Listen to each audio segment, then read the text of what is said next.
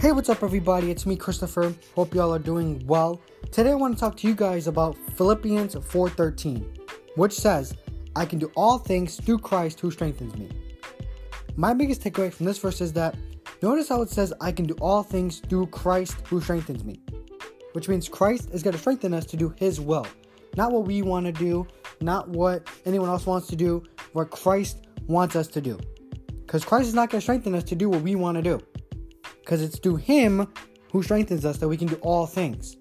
So Christ will give us the strength we need to do His will. So whatever you're doing, whatever God has called you to do, He will give you the strength you need to get it done. He's not to give you something, He's not going to ask you to do something like become a teacher and then not help you or give you the strength to do that job. He's not going to. It says it right here. For I can do all things through Christ who strengthens me. Christ will give you the strength you need to do His will. And if that's to become a teacher, then He will give you the strength to do it and the resources you need. So that's my biggest takeaway from this verse. Thank you all so much. I'll catch you in the next one. Bye.